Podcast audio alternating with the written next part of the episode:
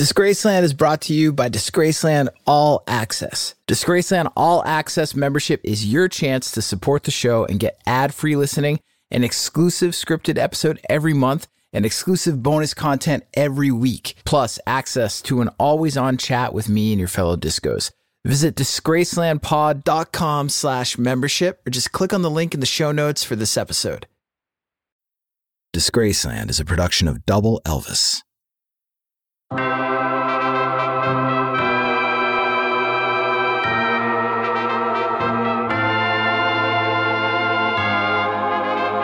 The stories about the mighty Led Zeppelin are insane. They were supposed followers of Satan and Aleister Crowley's dark arts. They traveled with a goon squad of ultra-violent hooligans. They raided and robbed drugstores to satiate their habits and divided and conquered both sides of the pond. They held groupies captive, literally. They defiled young women with, mm, we'll get to that later. Led Zeppelin was led by the extremely talented and driven English guitar player Jimmy Page an artist captivated by the occult and the potential dark power it unlocked.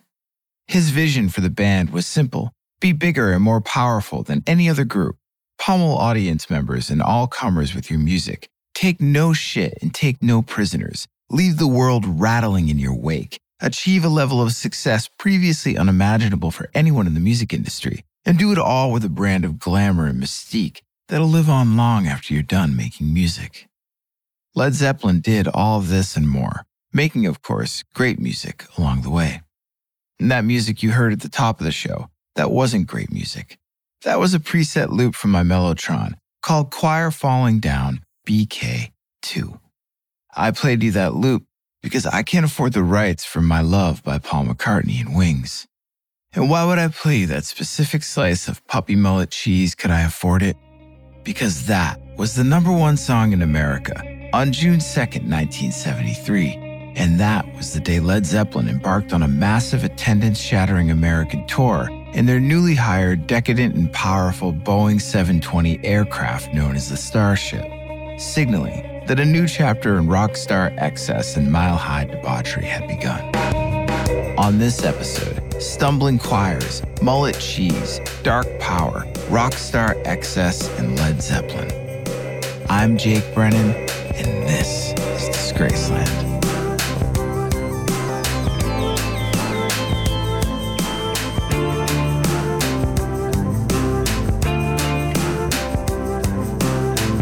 Charles Manson was in prison, so Squeaky Fromme was in the market for a new old man. She sent countless letters to her new crush, another powerful dark prince, Led Zeppelin guitarist Jimmy Page. Along with the death threats from the murderess, there was the matter of the stolen 200 grand, probably gambled away by some Genovese family member by now. And there were serpentine promoters, hack journalists, crooked cops, and a crush of fans wherever they went, as well as an endless parade of beautiful young girls. So, with all of this, Peter Grant, Led Zeppelin's intimidating 300 pound manager, imported a gang of goons, football hooligans and street toughs from London, to handle the dirty details of the road. This meant making sure members of the press, the Manson family, or any other family involved in more organized crime didn't seep into the inner circle, and keeping an extra eye on the band's unruly drummer, John Bonham, who, at the moment, was about to tear apart an innocent stagehand for no good reason. Bill Graham, the man who did as much to revolutionize the live music industry as Peter Grant had, had a problem. And John Bonham wasn't in a problem solving kind of mood. Graham's stagehand, Jim Matzorkis, had reprimanded Peter Grant's son backstage at the Oakland Coliseum where Zeppelin was set to perform for a stadium that Bill Graham had packed 60,000 into. Bonham was fuming. It wasn't even soundcheck, and he was already blitzed on vodka and pills. He stared daggers at Jim, who stood in the doorway of one of the backstage trailers. Behind him, Peter Grant was shouting, Who do you think you are, roughing up this kid? Jim, that's not how it went down. I promise you. All I did was take back the stolen signs. Bonham screamed in Jim's face. Don't you know who he is? You don't talk to that kid like this. Otherwise. For a moment, there was just silence, as if John Bonham were searching for words. Forget about words. Bonham kicked Jim straight into the crotch, knocking him ass over tea kettle. Jim scrambled to his feet and through the pain bolted out the back. The race was on through the maze of backstage Winnebagos. Grant and one of his Zeppelin goons caught Jim in another trailer, out of breath, trapped. They locked the door, and the screams could be heard throughout the entire backstage area. Grant knocked Jim about with his ham sized fist clad with massive rings that slashed at Jim's face. The trailer rocked back and forth, and the screams got louder, more savage. Stagehands, road crew, groupies took notice. A second Zeppelin goon stood guard, blocking Bill Graham's arriving security. Inside, Zeppelin goon number one stepped on Jim's throat. Grant kicked him repeatedly in his gut, and the goon gouged at Jim's eyes, and this sent Jim's adrenaline into overdrive. He threw both men off and escaped, bloodied and spilled out before the shocked gaggle of backstage onlookers. Outside, Bonham had finally made the scene. He threw Bill Graham a look that said, I don't care who you are, I'm the drummer in Led Zeppelin. Fuck off. Then, pent up and pissed, waltzed on stage and laid a savage beating of his own on his Ludwigs for 60,000 adoring fans. Within two days, the most powerful drummer on the planet, John Bonham, and his band's powerful manager, Peter Grant, were arrested at the behest of the most powerful concert promoter in America, Bill Graham. Led Zeppelin made bail, flew home to England, and never performed in America again. The irony was that Bonham liked Bill Graham. They both came from the streets, but canceling the American tour was no sweat off Bonham's back. He loved being home with family. He used the time to work on his cars, his Ferrari, his Rolls, his rare AC Cobra 427. He'd tinker and think about Graham and other guys like him, like the car thief he knew back in the Council Flats of Redditch where he'd come up. The thief ran a genius scam. He strictly stole old jalopies, then updated them with big American V8s that roared for maximum speed. He'd trick out the interiors with plush seats eight track players, custom steering wheels, and deck out the exterior with flashy paint and pinstripes. He turned something old and respected into something new, exciting, and dangerous, and sell it back to unsuspecting working stiffs in other neighborhoods, just like the one he'd originally nicked the car from. Clever, bold, brazen. John Bonham loved it. It's why he'd bought his tricked out Model T, the one he can be seen racing through the English countryside in. In Led Zeppelin's concert film, the song remains the same. The car was absurdly over the top, a far cry from its humble origins, exactly like his band, Led Zeppelin. Zeppelin's chief visionary, guitarist Jimmy Page, had the same approach. Take something built on sturdy bones, something you love, and supercharge it. Add your own personality, create something original despite its derivative nature, and sell it back to the land that produced it for a mint. But Jimmy Page wasn't messing with Model Ts. He was messing with the blues a musical tradition more sacred than anything Henry Ford, Enzo Ferrari, or any of their ilk could ever produce. As seasoned a session man as anyone in London by the age of 21, Page did not defer to the greats. He did not tiptoe respectively around tradition. That was for his former Yardbirds, Jeff Beck, too self conscious to be truly blue, and Eric Clapton with his beta boy purist aspirations. They could have London. Jimmy Page wanted America. He turned the blues up louder than anyone before, louder than Hendrix, louder than Cream. Jimmy had his own V8, John Bonham behind the kit. He had his own tricked out exterior and one tall, cool hippie from the Midlands, kid singer Robert Plant. And he had his sturdy bones and John Paul Jones, a freak of a musician on bass who had been slinging it alongside Jimmy in studio sessions as far back as he could remember. The band kicked into gear at full throttle and blew the doors off of audiences once they got off the starting line. There was hardly any time to write songs, so Page borrowed. Robert Johnson, Howlin' Wolf, Willie Dixon, Muddy Waters, Jake Holmes, Joan Baez, and more had riffs, lyrics, melodies, sometimes even song titles completely nicked or reworked in Page's new powerhouse Zeppelin style, rarely with credit. Babe, I'm Gonna Leave You, Whole Lot of Love, Rock and Roll, Dazed and Confused, even Stairway to Heaven, all derived from dubious origin.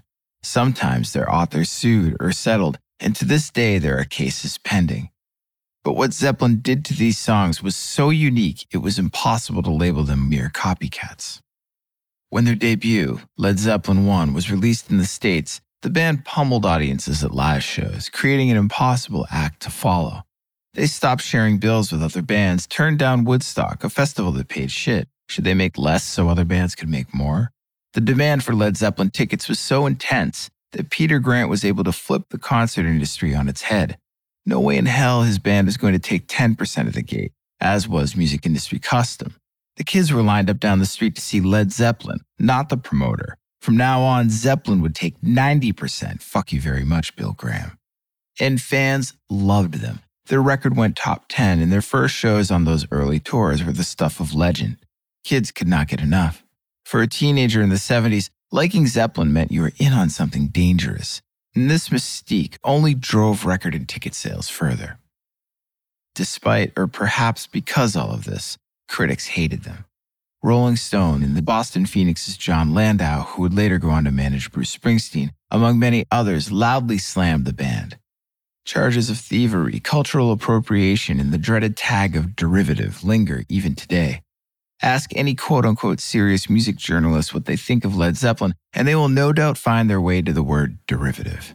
A signal to other serious minded people that they're in on the joke that is Led Zeppelin. Give me a break. All rock and roll is on some level derivative. The Beatles and Stones stole from Chuck Berry and Willie Dixon liberally. Ask Dave Van Ronk about Bob Dylan's five finger discount and ask Dylan about those early Springsteen records.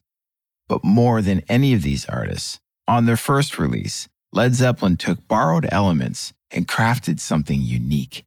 Babe, I'm Gonna Leave You, You Shook Me, and Dazed and Confused go well beyond the imaginations of Joan Baez, Willie Dixon, and Jake Holmes, their respective originators.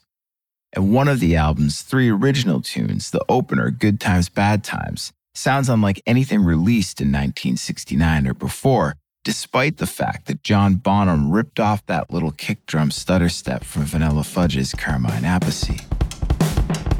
So stealth was Bonham's swipe that Carmine didn't realize he'd been nicked until he asked Bonham where he'd gotten the idea, and Bonham responded, You, you wank, I stole it from you. It all added up to a bridge too far for critics. Even as Zeppelin knocked the Beatles off the charts and sold more tickets than the Stones, some critics were more prescient than others. In his 1970 review of Led Zeppelin III, Lester Bangs noted the band's quote, pat visceral impact, while warning of their insensitive grossness. The kind of insensitive grossness that grows with unchecked power, dark power, the only kind of power Jimmy Page was interested in.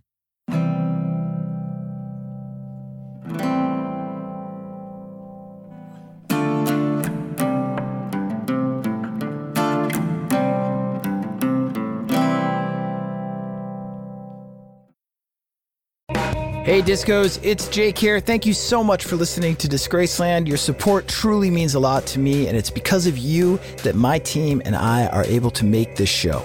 If you want more Disgraceland, if you want more regular interactions with me and the community of Disgraceland listeners, or if you simply want to listen to the show ad-free, go to disgracelandpod.com slash membership or just click on the link in the show notes for this episode. For just five bucks a month, you can listen to every episode of Disgraceland ad-free. Plus, you'll get one brand new exclusive episode every month. You'll also get weekly unscripted bonus content, special audio collections, and early access to merch and events. There are two ways that you can support the show and become a member at disgracelandpod.com slash membership. You can sign up using Patreon and listen to the show ad-free on Apple, Spotify, and most other major podcast platforms. And Patreon members also get access to all the other perks of membership and an always-on chat where I'll be interacting with you and diving deeper into the world of Disgraceland.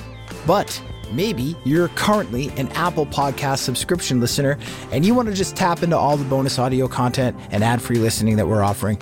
We're also offering this membership as a premium channel on Apple Podcasts. However you choose to join, all you got to do is go to disgracelandpod.com slash membership. Support the show for just $5 a month, five bucks, or sign up for an annual plan and get two months free.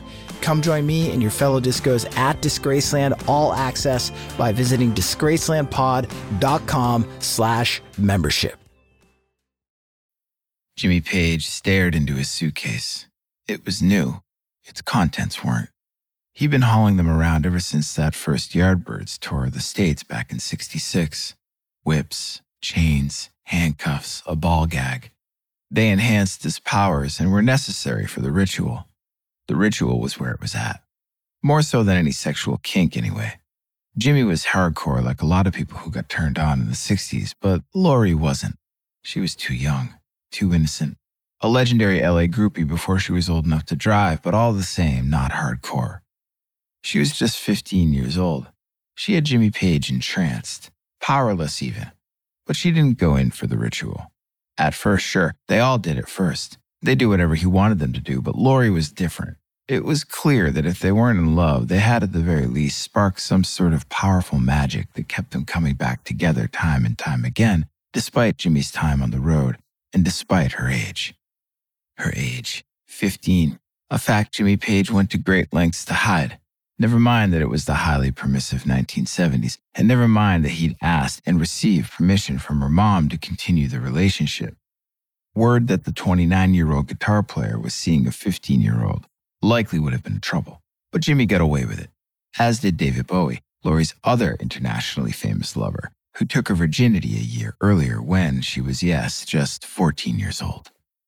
Led Zeppelin got away with most everything, as did most 70s rock gods, but statutory rape laws were in place for a reason.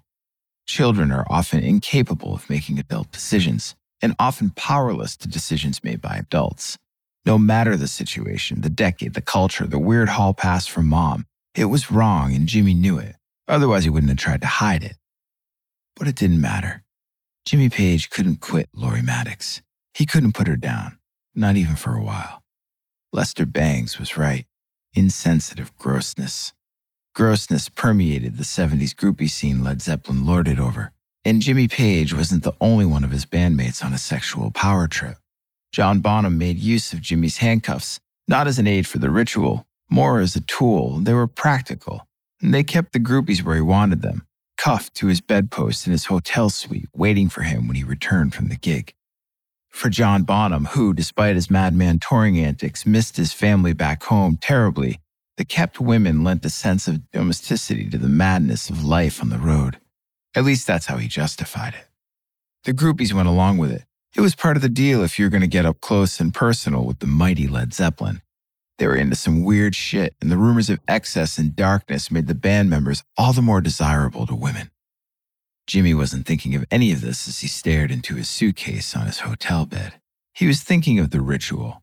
He was eager, searching. But before any ritual could take place, he needed to get the hell out of Dodge. The hotel manager was pissed off and demanding 10 grand in cash for the damage from the night before. He was understandably upset. The baby grand piano in the presidential suite had been totally dismantled, apparently because it had committed the sin of not being able to fit out of the window. So Bonham and Led Zeppelin's road manager, Richard Cole, went at it with a hammer, busting it up good and proceeded to throw its pieces out of the hotel suite window. This, of course, after they'd run out of televisions to throw out of the window. And this hotel was practically made for post gig destruction. The Edgewater, seaside in Seattle, where guests could rent rods to go fishing from their balconies overlooking the Puget Sound and room service would discreetly respond to late night requests for bondage appropriate lengths of rope. But the perk they advertised was the fishing. Bonham had caught a red snapper, and Cole had caught a mud shark. It was cause enough to celebrate, as if they ever needed one. Soon the suite was opened up to groupies, friends, and band members, and the hotel room party was in full swing. This is obviously the part where I'm supposed to tell you about the famous Led Zeppelin incident with the mud shark, but I'm not going to do it. You all know what happened, and it would be salacious and ridiculous for me to recreate the sounds of a group of degenerate rock stars defiling a young woman with a fish. I'm not going to do it. It's beneath me, and frankly, I'm shocked and appalled that you would even expect me to do something so lowbrow. Besides, who can tell if the incident is even true or not? Some say it is, some say it ain't. Some say Bonham was in the room when it happened. Some say it was just Cole and the Vanilla Fudge guys. Some say it was a shark. Some say it was a red snapper. Some say the devil himself crawled out of the crown of Jimmy Page's skull and forced Robert Plant's hand into doing it. Some say it wasn't even a girl, that it was John Paul Jones, some sick fraternal hazing gone wrong. Some say the mafia did it, the FBI, the CIA, the BBC, BB King did it to Doris Day, fucking Georgie Woods, Moby Dick! But I'm not saying any of this. No, I'm not going to do it. I'm not going to get down into the mud. No way. Regardless of what did or didn't happen, the hotel manager was pissed. There was the destroyed piano, the missing televisions, the dirty stank of fish, sex, and grass blanketing the hotel suite. There was minor fire damage and champagne spilled everywhere. Richard Cole was used to this type of attitude upon checkout. It's why, as a tour manager, he came stacked with a fat wad to make the problem go away, but the hotel manager wasn't upset with the damage. He was upset that he was powerless to live as freely as the rock stars checking out of his hotel who stood before him, off to no doubt rape and pillage their way through another city. He told Cole as much, who was sympathetic, so he broke off three crisp hundreds for the sad sack and instructed him to go trash a hotel room on Led Zeppelin. And with that, Jimmy Page, John Bonham, Robert Plant, and John Paul Jones left the building. And when they left buildings, arenas, countries, they always did it in the same signature style, which is to say, dangerously excessive. Their ride was the Starship, a private Boeing jet that cost them $30,000 a tour but could carry 40 musicians, muscle, groupies, whoever, and probably more once the band ripped out all of the seating and replaced it with lounges and tables and TVs, an electric organ, a fireplace, a fully loaded bar, and least subtle of all, a private suite with a white shag bed that one can only hope was not equipped with any black lights. Like the band that it bore in its belly, the Starship was 70s rock and roll made fat at its core. It impressed everyone who stepped aboard with its luxury and decadence. The longer you stayed, the more the glamour would fade and the more oppressive, seedy, and ugly things appeared under the surface. While Bonzo and Cole relayed their fishing stories to assembled hangers on, Jimmy secluded himself to watch rough cuts of the Aleister Crowley inspired art film he was scoring for a fellow occultist friend, the filmmaker Kenneth Anger. For Jimmy Page, glamour didn't mean wealth or celebrity. Through Crowley, Page knew the world's deeper meaning that glamour is a kind of magic spell, a Jedi mind trick produced through sheer charismatic power, and for those truly in the know, esoteric ritual. If Jimmy had anything to say about it, Led Zeppelin's glamour would never fade, and the underlying seediness would never breach the surface. To achieve this goal, he would master the philosophies of Crowley those mystic rituals which could bring him the power he craved, power to create previously unheard music, music that could compel and entrance. And the key to the power lay in Crowley's writings. Writings which Squares fearfully labeled dark arts. Scared fools, Jimmy thought. He would prove them all wrong. He'd recently secured maximum access to the power he craved. Jimmy had just purchased Aleister Crowley's former mansion, and he couldn't wait get home. We'll be right back after this word, word, word. Brian Jones, founding guitar player of the Rolling Stones, had a set on him. Jimmy Page was impressed. The seance at the Kensington flat of Brian and his girlfriend Anita Pallenberg was heavy. Jimmy had never experienced anything like it before. It was his first real life brush with the power foretold in Aleister Crowley's magic and theory and practice a book he'd read as a teenager. The feeling was electric, as electric as the energy in the studio Brian was currently recording in, Olympic. After the seance, he hired Jimmy to play guitar on his score for a German movie Anita had booked a role in titled A Degree of Murder. Brian was busying himself with organs, harmonicas, sitars, and more. It was purely experimental. And for young Jimmy Page, enthralling. This, this was where it was at. Brian Jones was onto something. Imagine if you could combine the electricity of the Rolling Stones or the Yardbirds with the experimental. And what if that electric component had the power that Crowley flirted with in his book? That dark power. Jimmy Page had a vision. Reading Crowley always led him in the right direction. It led him to Brian, and Brian led him to his concept for what would become Led Zeppelin. So when it came to Aleister Crowley, keeping his teachings near was a good idea which is why he had Do What Thou Wilt, Crowley's mantra praising free will, scratched into the run-out grooves of the Led Zeppelin 3 vinyl. And it's why he bought Aleister Crowley's former mansion, Boleskine House, in Scotland. It's not hard if you squint to take Crowley's free will mantra and his related belief that magic is the art of causing change to occur in conformity with will, and only see radical wackadoo individualism and New Age positive thinking concepts. But Crowley attracted many artists and power brokers during the 20th century for a reason. His ideas, wackadoo or not, resonated. Crowley believed in sex magic and blood magic, magic as in M A G I C K. Ancient rituals, not sleight of hand tricks. the ability to commune with creatures in consciousness from other planes of reality through ritual and rhythm. Aleister Crowley sought to tear out society's bourgeois morality root and stem through orgies and ancient spells. And you know who likes orgies? Rock stars. But long before rock and roll was invented, Crowley attracted devoted followers and sought out strong women, women who could fulfill the roles of the dominatrix and the mystical priestess, female avatars he endlessly desired and modeled his lovers into.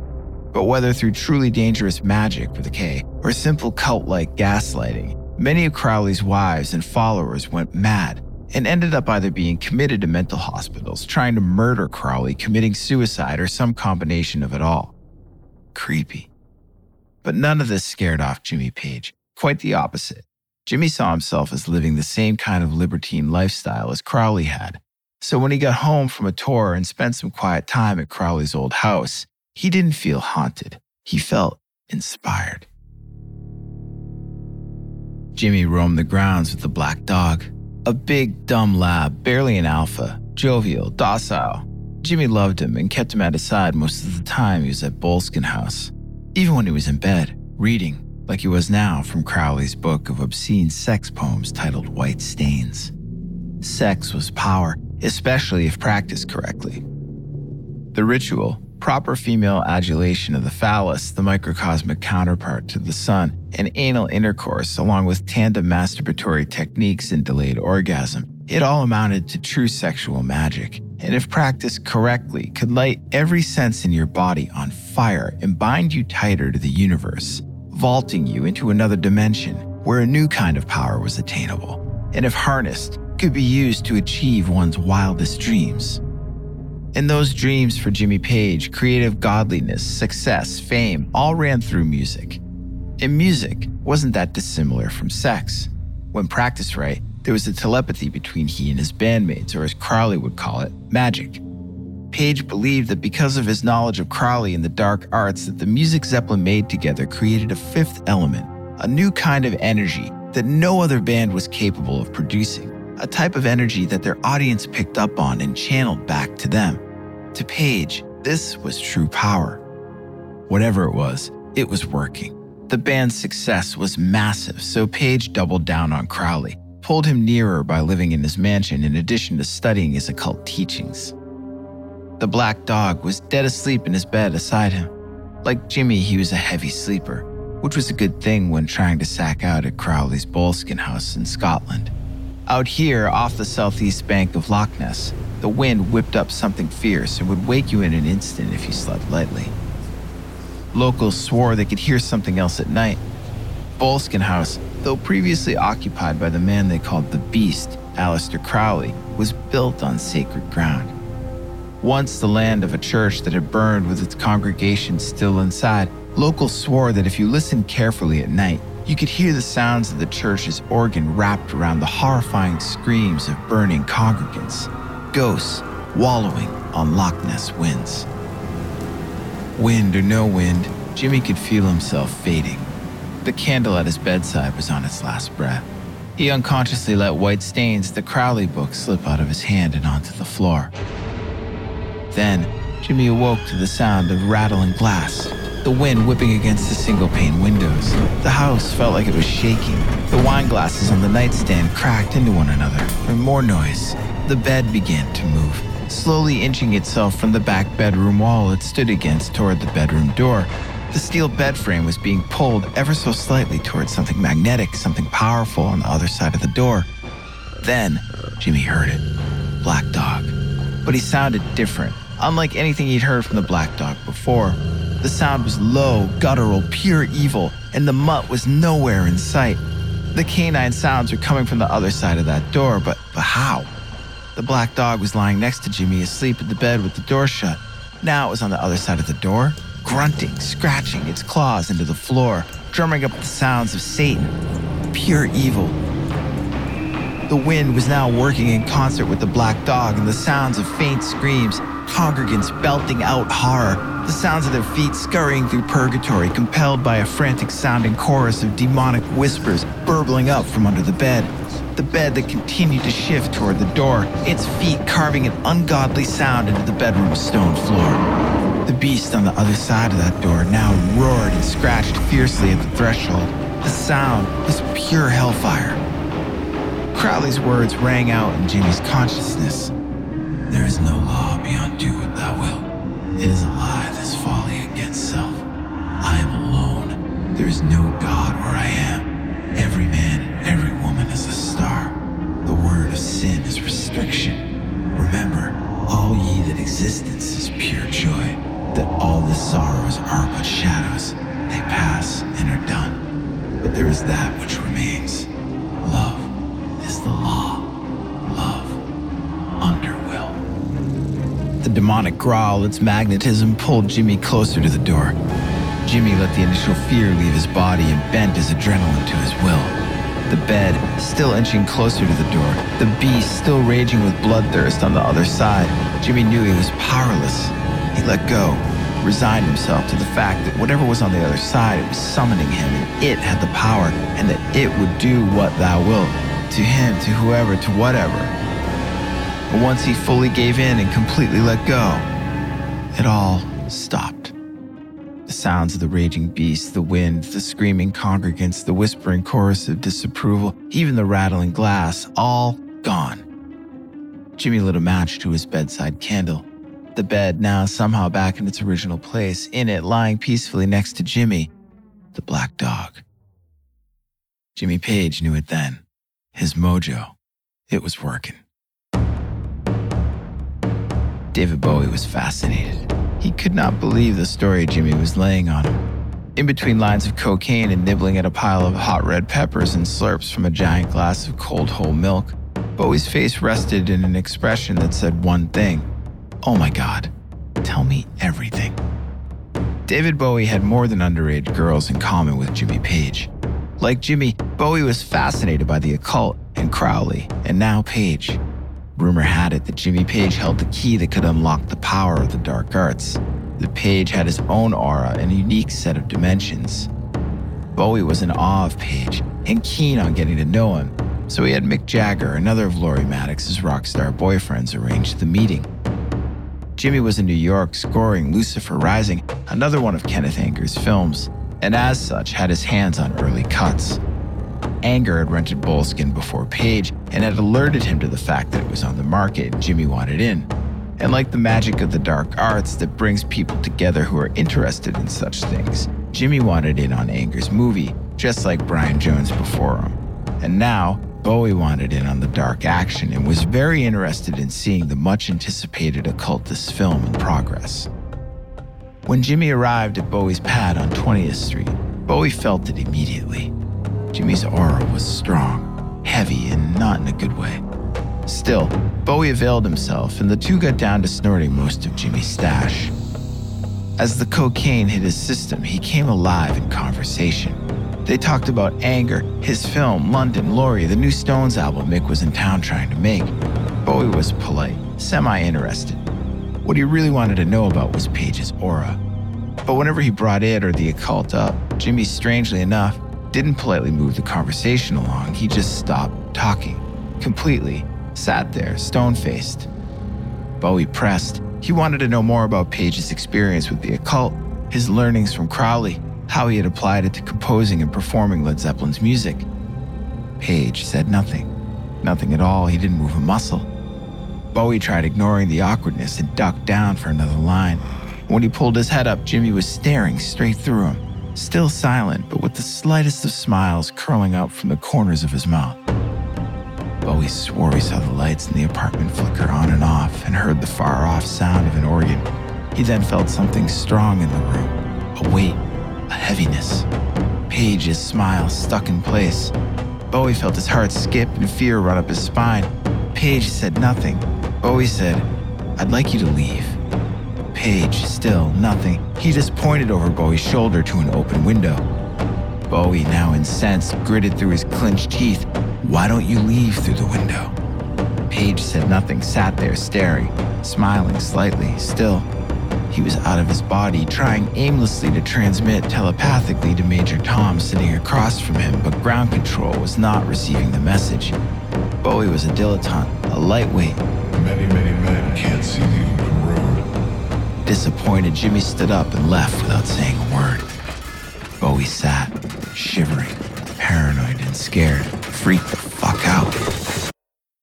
Shortly after, he would have his home exorcised for fear of the presence Jimmy Page had left behind, and forever after, whenever the two crossed paths, Bowie would do his best to immediately leave the room. The power of Jimmy Page was dark and real.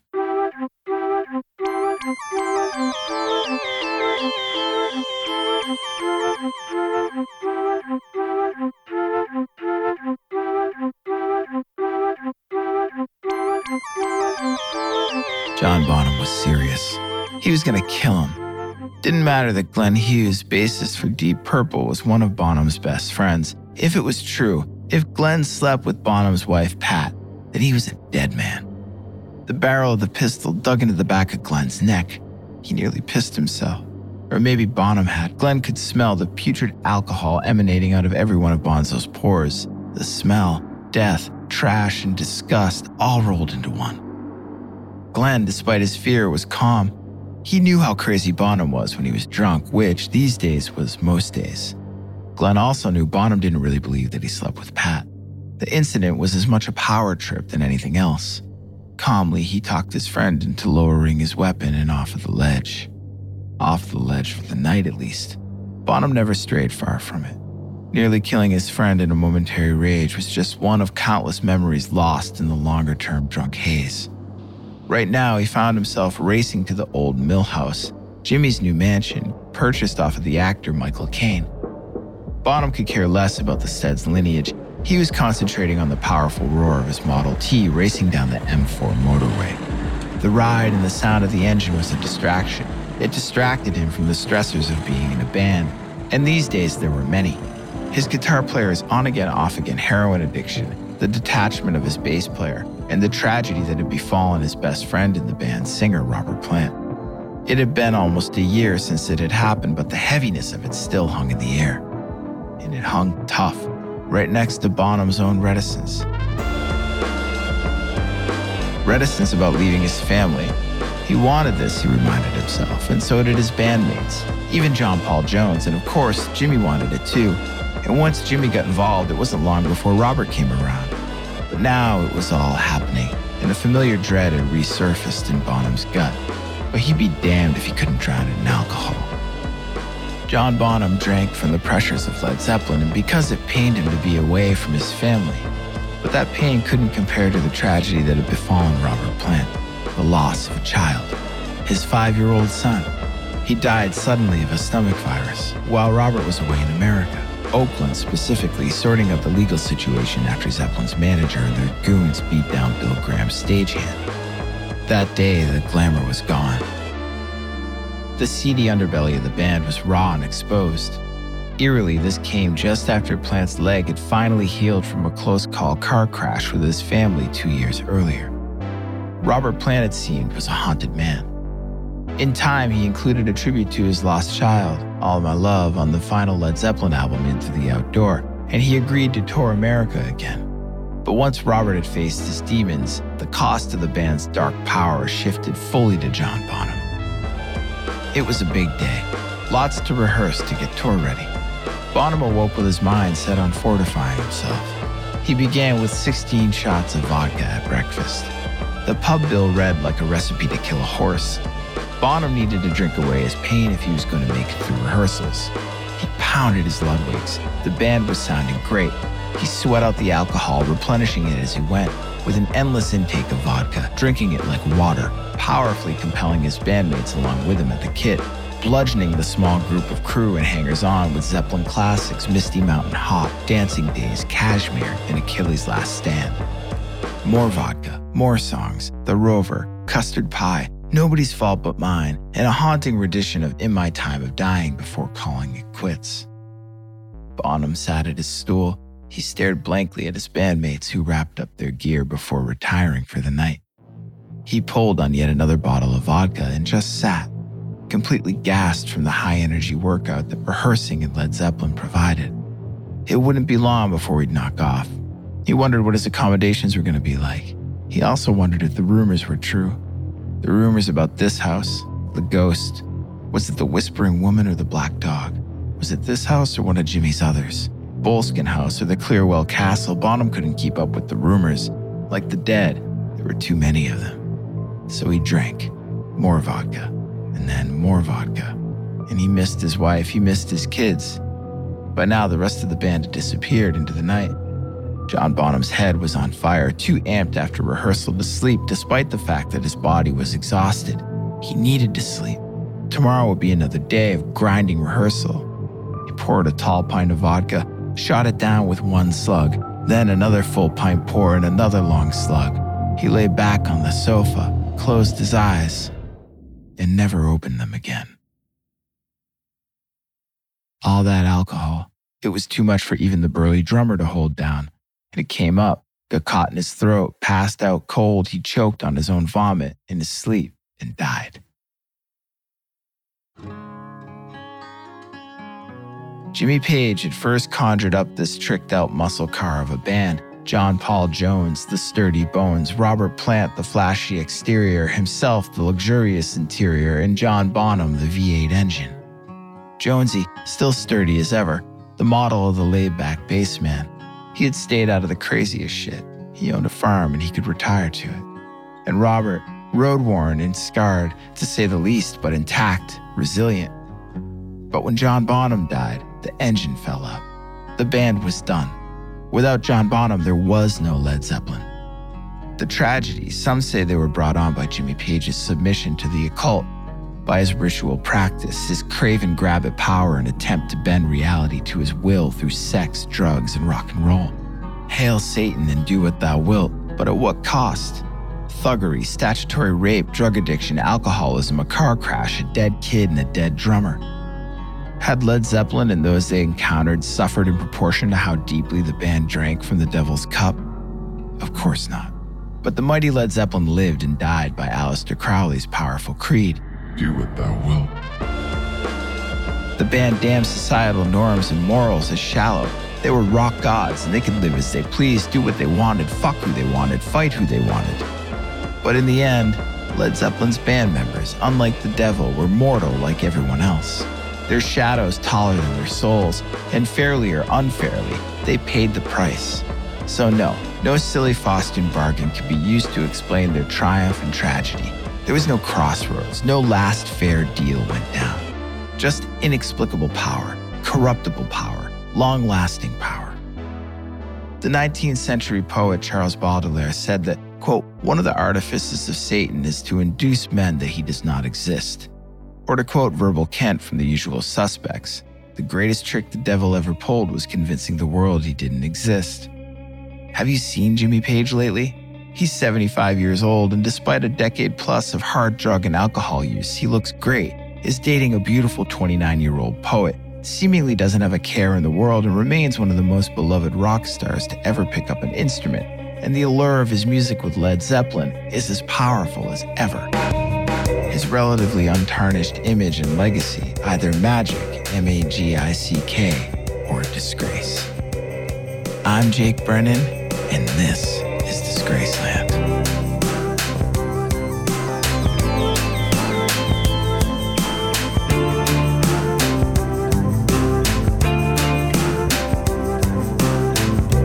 Disgraceland was created by yours truly and is produced in partnership with Double Elvis. Credits for this episode can be found on the show notes page at disgracelandpod.com.